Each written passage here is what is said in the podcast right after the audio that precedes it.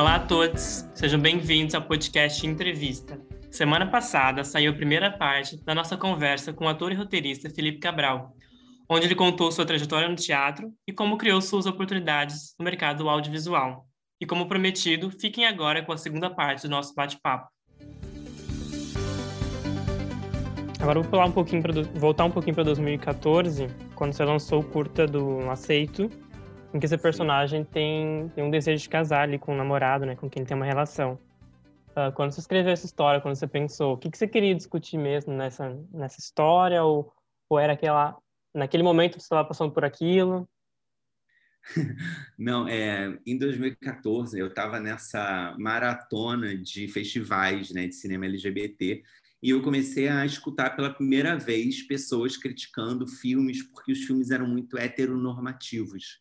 E eu nunca tinha escutado falar nessa palavra e nesse conceito de heteronormatividade. E aí eu fui indo atrás e, e, e, também vi que uma das questões era tipo como que as relações gays podiam estar tá querendo se encaixar no padrão heteronormativo, ou seja, ah, por que, que eu vou querer me casar, né? É, ou e por que, que eu não quero encontrar uma nova forma de me relacionar e tal, porque o casamento é muito heteronormativo. E aí eu achei isso curioso e quis brincar com isso também, né? Nós temos o direito de se casar, né? Mas casa quem, quem quer se casar, não é porque a gente tem o direito que a gente tem que se casar, né? Tem muitas questões muito, quer dizer, todas as questões são positivas com relação ao, ao casamento é, igualitário, pelo amor de Deus. E eu quis brincar com um personagem que fala, não, eu te amo, mas não quero casar, e o outro falando, meu Deus, mas a gente acabou de conseguir esse direito, eu quero casar. E uma história curiosa do curta, assim, primeiro que em questão de produção, né? Se no primeiro curta eu, eu tinha realizado com 500 reais, eu no segundo com 1.500, esse eu fiz, se eu não me engano, com 8 mil reais, que eu consegui por uma campanha de financiamento coletivo no Catarse, que eu fiz para tentar investir um pouquinho mais e deu resultado, assim. Foi um caminho muito positivo para mim. E, enfim, mandei para vários festivais, ganhei alguns prêmios. E uma experiência que foi muito especial foi quando eu fui para o Frameline, que é um festival LGBT de cinema em São Francisco, nos Estados Unidos. Era a mesma semana da Pride lá, né, da parada lá do orgulho LGBT deles. E foi incrível porque no dia da exibição, né, que já estava marcado lá, era uma sexta-feira, se eu não me engano, eu acordei com meu amigo assim, Fê, cara, olha a internet. E eu estava cheio de mensagens já, porque naquele dia o Obama, né, e a Suprema Corte do, dos Estados Unidos, lá em 2015, tinham legalizado nos Estados Unidos inteiro o casamento homoafetivo, né? Então, isso foi logo de manhã, 11 da manhã, a sessão do curta eram às quatro, e quando a gente foi andando na rua, a caminho do Castro, né, que é o bairro gay lá, para ir no, no Castro Theatre, que era o cinema, a gente foi vendo avisos de que cinco horas ia ter uma celebração por essa conquista. Então foi muito engraçado, porque eu entrei no cinema no dia que o casamento é, igualitário tinha sido aprovado nos Estados Unidos, no maior, teatro, no maior cinema daquela cidade, com 600 pessoas dentro. O curta passou, era sobre casar ou não. A galera foi a loucura, aplaudiu, chorou. E quando eu saí, estava tendo uma festa todo mundo celebrando aquela conquista do casamento, assim. Então eu falei, meu Deus, era muito para eu estar tá aqui. Foi muito especial, assim. Foi uma coincidência com destino ali, acho que junto. Sim, não. Se tivesse sido planejado, acho que não ia dar certo. De tão não ia, perfeito que foi. O curta podia ter sido né, escalado para qualquer dia, né, qualquer sessão, né? E foi naquele dia, naquele horário ainda tinha o Dustin Lance, que é o que é o roteirista do filme Milk, né? Ele estava ali, ele estava ali discursando e eu falei, meu Deus do céu, o que, que é isso? Onde eu vim parar? Foi muito especial, foi lindo, assim, foi histórico, né? Uhum. Ah, mas eu amei o curta mesmo. Para a entrevista eu fui assistir ele, mas eu já assisti umas 10 vezes, assim. E toda vez eu fico refletindo, assim, nessa questão da heteronormatividade. Uh, foi um tema, um tema que eu trabalhei no meu artigo de conclusão, que eu analisei o filme do Hoje Eu Quero Votar Sozinho e toda hora vem essa reflexão mesmo da, de como a gente se porta na sociedade, ou como a sociedade espera que a gente se porte nessa questão de, de não dar pinta, de, ai, seja mais masculino. É, não, é um curta que eu tenho um carinho enorme, assim, também está no YouTube disponível, né, para todo mundo, e é o curta que eu tive maior sucesso, né, porque eu ganhei mais prêmios com ele, eu rodei mais festivais com ele, e, e tive mais visualizações ali com ele também, né, então é um, é um marco, assim, bem fofo, assim, que eu tenho muito orgulho, de fato. É... Foi ano passado que eu pude assistir uh, a peça do 40 anos essa noite, quando você colocou no YouTube por causa da pandemia. É, eu queria que você explicasse um pouco para quem está escutando um pouco da sinopse, da história, e depois eu faço a minha pergunta. Bom, o espetáculo 40 anos esta noite foi minha segunda peça escrita, né? A primeira eu escrevi lá na época do tablado, mas foi depois de tanto tempo no audiovisual um retorno autoral para os palcos, né? Que eu amo, sou apaixonado por teatro. E 40 anos esta noite é na verdade a Gabriela, que é uma mulher que está comemorando ali o seu aniversário de 40 anos. Ela é casada com a Clarice, que tem 30 anos, né? E elas estão tentando engravidar por inseminação artificial, mas sem sucesso. E a Gabriela convida o Bernardo, que é um amigo dela de infância, que tem 40 e poucos anos, e o João, que é o novo namoradinho dele ali, com 30 anos. E no meio da noite de aniversário, a Gabriela, sem consultar a Clarice, convida o Bernardo para ser o pai do filho que as duas estão tentando ter. E aí começam as confusões todas. Foi uma peça que eu tive muito orgulho de fazer, porque eram duas protagonistas lésbicas, dois protagonistas gays, era um texto inédito, nacional, era uma comédia, mas que também emocionava. Eu pude colocar no meio do texto um pouco da história da bandeira, por exemplo, do arco-íris, que era uma história que eu amava e eu queria compartilhar, é, né, do Gilbert Baker. Enfim, foi um projeto muito autoral, muito importante. E ele estreou né, dia 12, se eu não me engano, isso, 12 de janeiro de 2019. Ou seja, dez dias depois da posse do Jair Bolsonaro. Então, era um começo de ano muito triste, assim, né? E muito pesado. A nossa produção preocupada de botar uma peça LGBT em cartaz naquela época, sabe? Preocupada mesmo de alguém invadir o teatro e fazer alguma coisa, ou de da gente sofrer algum tipo de ataque. E eu falei, foda-se tudo. É, peguei uma bandeira de arco-íris e botei na entrada do teatro. A gente fez um programa da peça que o verso dele era a bandeira do arco-íris. Então todo mundo ganhava o programa e levava para casa ainda uma bandeira. E eu fiz questão de que fosse uma peça abertamente fora do armário, sabe? Porque para mim era uma resposta. Então foi muito legal. Eu tive um feedback muito, muito bonito. É, aprendi muitas coisas também com os debates que a gente promovia ali depois do espetáculo toda semana. A gente fez uma temporada no Teatro Ipanema, que foi linda. Depois a gente foi para maio numa temporada popular no João Caetano, que é no centro da cidade, enorme. É, e depois a gente fez uma terceira temporada em agosto no Teatro Fashion Mall, em outro bairro também.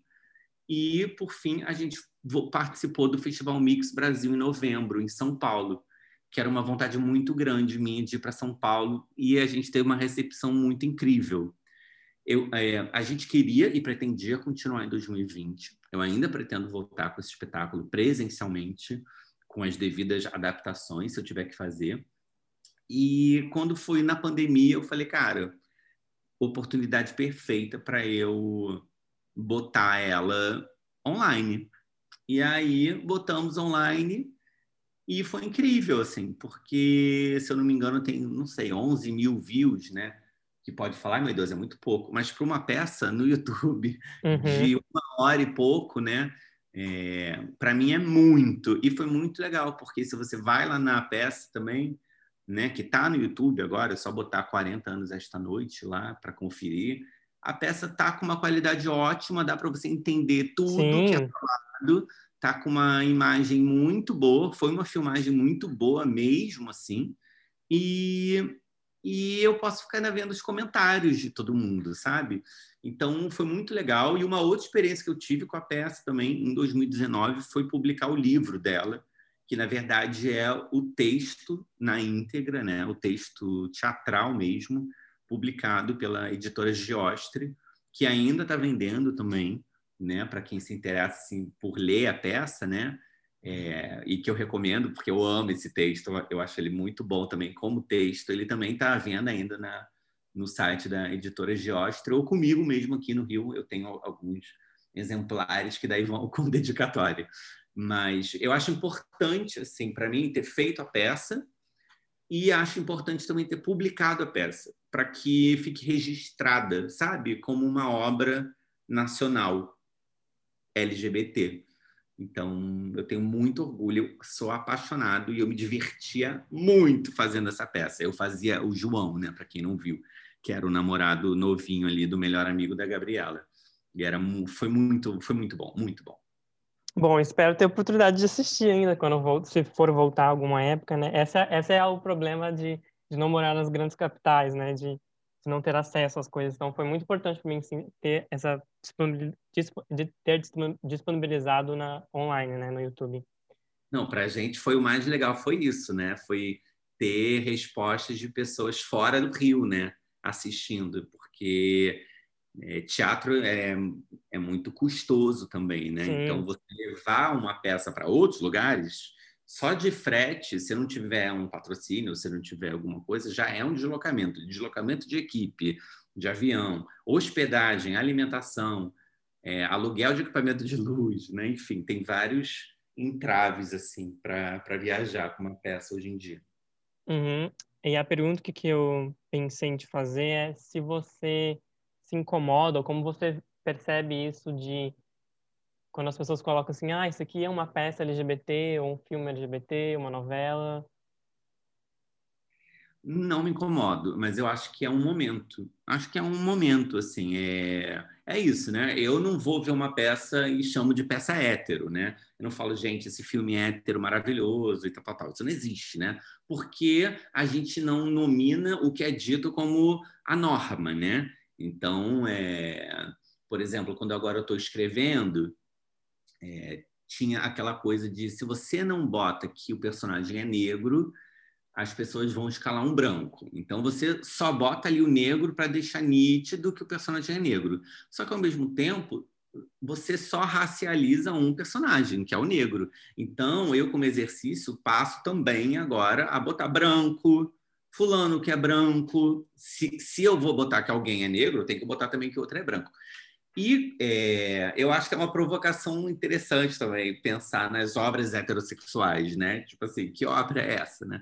Então, eu não, eu não vejo um problema em, em falar, ah, é um curta LGBT, ah, é um festival de cinema LGBT, porque a gente precisa ser visto também. As pessoas que podem estar dentro do, do armário podem, através disso, saber que é uma obra é, com personagens LGBTs e, e ela, por causa desse anúncio, né, desse rótulo, ela ia atrás, ela saber que, que, que, que, que existem, que estão acessíveis. Agora, eu vejo esse debate também muito grande na literatura, né? A literatura LGBT e algumas pessoas até confundindo como um gênero literário, né? E na verdade não é assim um gênero literário, né? Também é só uma maneira de mostrar que existe, né? Então, porque hoje em dia, né, os gêneros, você vai ter drama, você vai ter suspense, você vai ter é, não ficção, você vai ter uma biografia, você vai ter ficção científica, você vai ter policial, você vai ter um romance. Esses são os gêneros literários. E você pode ter um protagonismo LGBT em todos esses gêneros, né? Então a literatura LGBT, ela é que nem a literatura heterossexual, né? Ela pode ser encontrada em qualquer gênero literário que seja. Mas eu acho que é uma coisa que vai passar. Eu espero assim que quanto mais tempo passe, menos essas diferenças existam, né? Que as pessoas é, heterossexuais não vejam problema nenhum em ler um livro com um protagonismo LGBT, por exemplo, entendeu? É, isso é uma coisa que eu vejo, assim, vários amigos e amigas héteros nunca leram um livro com personagem gay e lésbica, que seja, entendeu? Porque eles não veem como uma história deles, né, para eles. Isso está muito no subconsciente. Mas eu não vejo tanto problema por enquanto isso isso acontecer não, né? Uhum. Da gente chamar de um curta LGBT uma peça LGBT, pode chamar. Pelo menos a minha pode chamar meu curta de curta viado, a minha peça lésbica e gay, pode chamar, não tem problema nenhum. Uhum. Falando em produção agora, é, você lembra alguma algum filme, alguma peça, algum livro que te marcou muito na, na adolescência, assim, que você viu assim, ah, é possível, é ser, é normal ser? Não teve, né, Renan? É, essa é uma diferença já de gerações, né? Você está uhum. com 20 anos, então é a sua, né, sei lá, os seus 13 anos foram há 10 anos atrás. Há 10 anos atrás, para mim, eu tinha 25 e eu saí do armário com 20. Então, assim, até eu sair do armário em 2006, eu não tinha lido nada.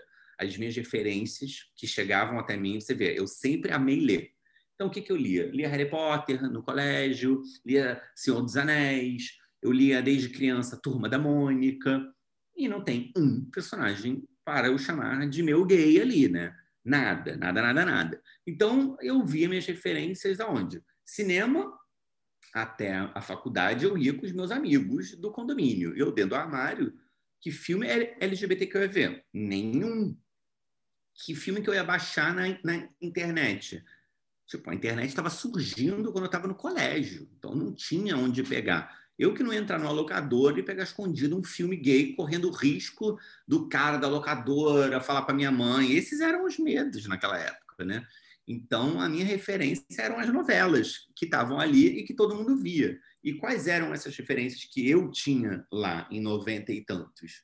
Em 95, é, acho, que, acho que foi 95 ou em 98, na próxima vítima era o Sandrinho Jefferson, que o André Gonçalves foi espancado na frente do Shopping da Gávea porque estava interpretando o personagem gay.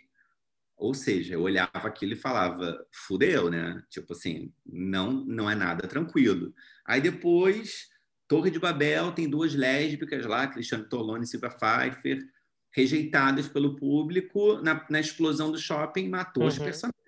Ou seja, complicado também. Então, assim, as minhas referências eram todas muito sofridas, assim, eram todas muito rechaçadas pelo público. E isso ia me alimentando uma sensação de caraca, isso é muito complicado, isso é muito doloroso, isso é muito sofrido.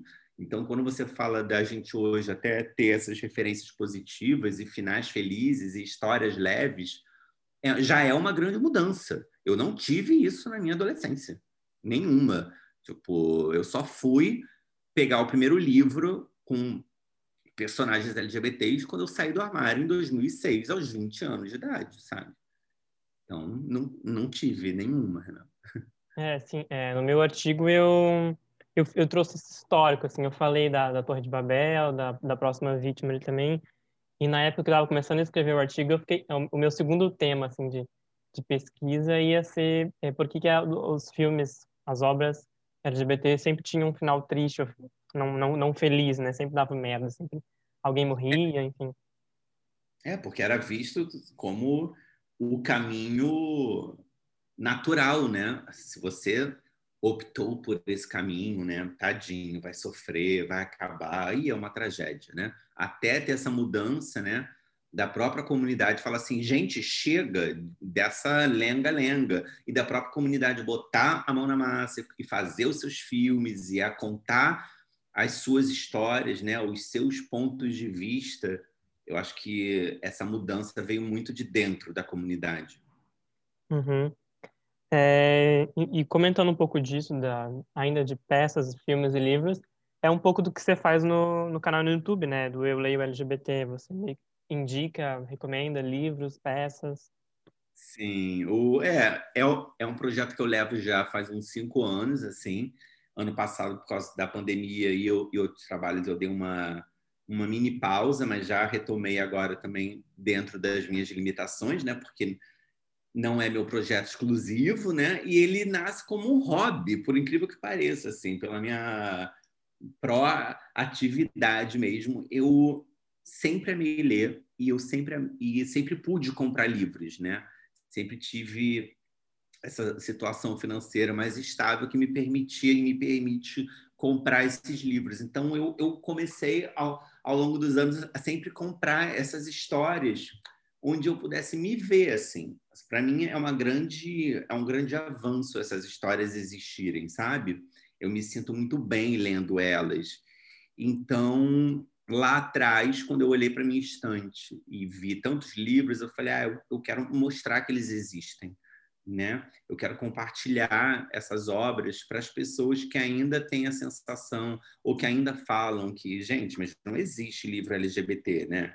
E eu é, que também pode ser uma coisa até geracional, talvez, né? De, de pessoas que, que achem que tem muito pouco. E eu venho de uma geração que achava que não tinha nada. E hoje eu tenho 600 aqui em casa, sabe? Então, para mim, é tipo assim, gente, tem muito e tá lançando muito todo mês, tá? Então, a minha ideia com o canal é justamente dar visibilidade a esses livros para as pessoas verem que essas histórias existem. Uhum. É, comentando agora que você falou, que você falou agora da que teve que se adaptar um pouco nesse último ano agora, como é que foi para adaptar o, o Festu, que é o Festival de Teatro Universitário, e como é que está agora os preparativos para a próxima edição? O Festu né, é um festival de, de, que recebe cenas curtas, que a gente faz uma, uma mostra nacional competitiva, onde essas cenas curtas é, competem né, pelo patrocínio ali, por dois patrocínios para montarem os seus espetáculos.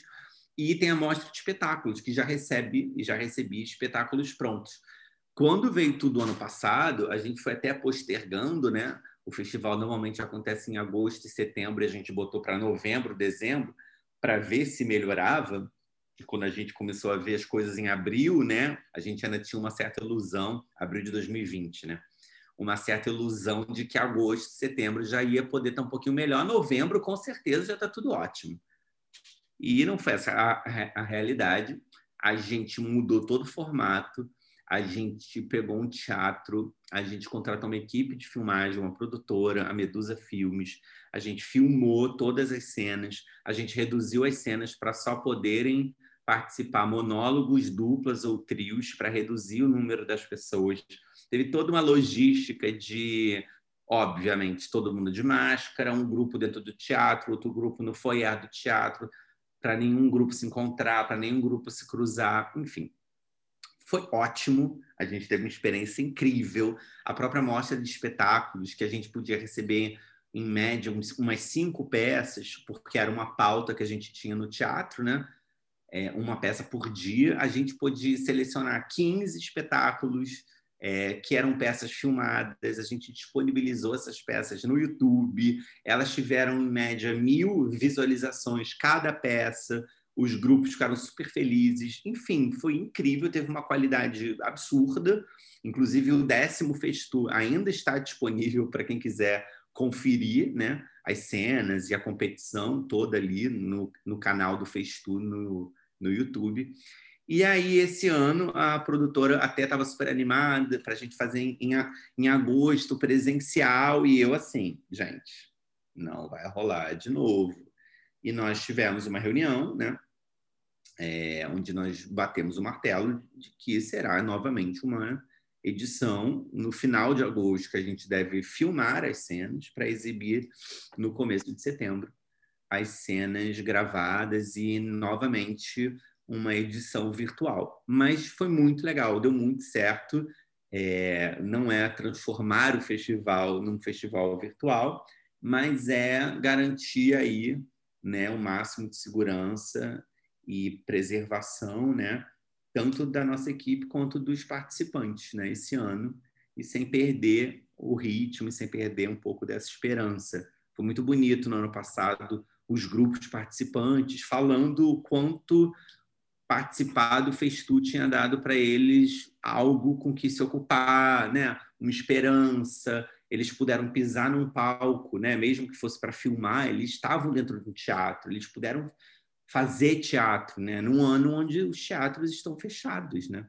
Então, eu estou muito animado também assim e feliz em saber que a gente vai conseguir realizar esse ano com todas as precauções, né? Uma a décima primeira edição e novamente virtual. Uhum. É, vou esperar então para quando for disponibilizado os vídeos e poder assistir. Sim. É, bom, para a gente ir encerrando agora, queria que você comentasse os próximos projetos seus. Eu sei que tem um, um curta-metragem vindo aí, um livro que está quase acabando. Então, é, já está no ar, na verdade, uma série que eu fiz a redação final e escrevi alguns roteiros também, junto com uma equipe incrível que está na Amazon Prime, que é o Cinco Vezes Comédia. São cinco episódios diferentes, assim, de meia hora cada um. Então, já está aí no streaming para vocês conferirem. Tem um curta novo que a gente já está inscrevendo em festivais, e aí até o final do ano eu espero que ele nasça, que ele estreie em algum lugar aí, que é o Simples Assim, que é um é, roteiro meu, eu não estou atuando nem dirigindo, estou produzindo também, junto com a Luciana Bittencourt e a Luciana Duque. A Luciana Bittencourt, inclusive, foi uma das pessoas que eu conheci em Cannes fazendo network, assim, nos conhecemos lá, queríamos trabalhar juntos e trabalhamos. É um roteiro muito fofo, muito engraçado também e muito sensível sobre uma mãe que suspeita que o filho dela seja gay e quando ela vai falar com o pai, de, com o pai, né, com o marido dela, fala, olha, eu acho que nosso filho é gay. E o pai fala, eu, eu já sei, ele é gay mesmo, eu já sei há uns dois anos. E a mãe entra tipo em parafuso do tipo, como assim? Por que, que eu tô sendo a última a saber? Estou é, muito animada para esse curta e é, agora no segundo semestre também vai sair o meu primeiro romance, né? Falei do 40 anos esta noite que virou um livro, mas é um é uma obra teatral publicada. Agora vai sair minha, meu primeiro romance, que é o primeiro beijo de Romeu, de novo problematizando beijos, é, que vai sair pela Galera Record, que é inspirado nos acontecimentos que eu vivi também lá na Bienal do Livro de 2019, onde o, o prefeito do Rio o Marcelo Crivella, naquela época, censurou um livro né, por causa de um beijo entre dois personagens né, lá dos Jovens Vingadores.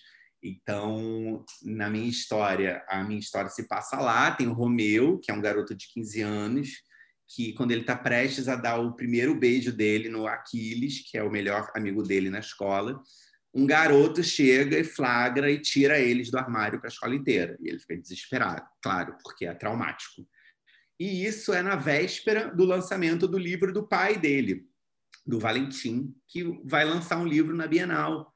E quando, depois dessa confusão da escola toda, que ele chega em casa, o Romeu descobre, junto com o pai, que o prefeito acabou de censurar o livro do pai dele, porque o livro tem uma ilustração de um beijo entre dois personagens também, entre dois meninos. Então, pai e filho precisam agora ir para a Bienal no dia seguinte e lutar pelo que é certo ali contra a censura. Só que com a diferença de que um é um adulto que luta para publicar obras LGBTs e outro é um garoto que foi tirado do armário na véspera, né? E está agora vendo o quão problemático um beijo pode ser, né? Porque o livro do pai foi censurado até por causa disso. Então, que impacto que teve, né? Essa censura, que é a minha reflexão que eu tive para escrever esse livro, que é que impacto que teve um prefeito da cidade censurar um livro por causa de um beijo, né? Uhum. Se a censura já foi pesada para todo mundo, imagina para alguém que está ainda com medo de se assumir, né? O ainda peso, no processo. É, o peso que isso tem, assim como o peso que tem um, um presidente falar que prefere um filho morto do que viado, né? Que peso tem essas falas dos nossos representantes na gente, né? Quanto isso nos adoece, quanto isso nos, nos amedronta, né? Mas é um livro que, por mais que vá lidar com isso, né? É um livro de esperança, assim. É um livro de orgulho, é um livro em homenagem à literatura, a essa diversidade toda que a gente está batalhando para ter aí na, nas artes, né, em geral. Estou bem animado com ele. Tá bom. É, Felipe, queria te agradecer pela participação, é, por ter topado conversar comigo aí, a gente ter conversado nesse papo que foi bem gostoso, bem delícia mesmo.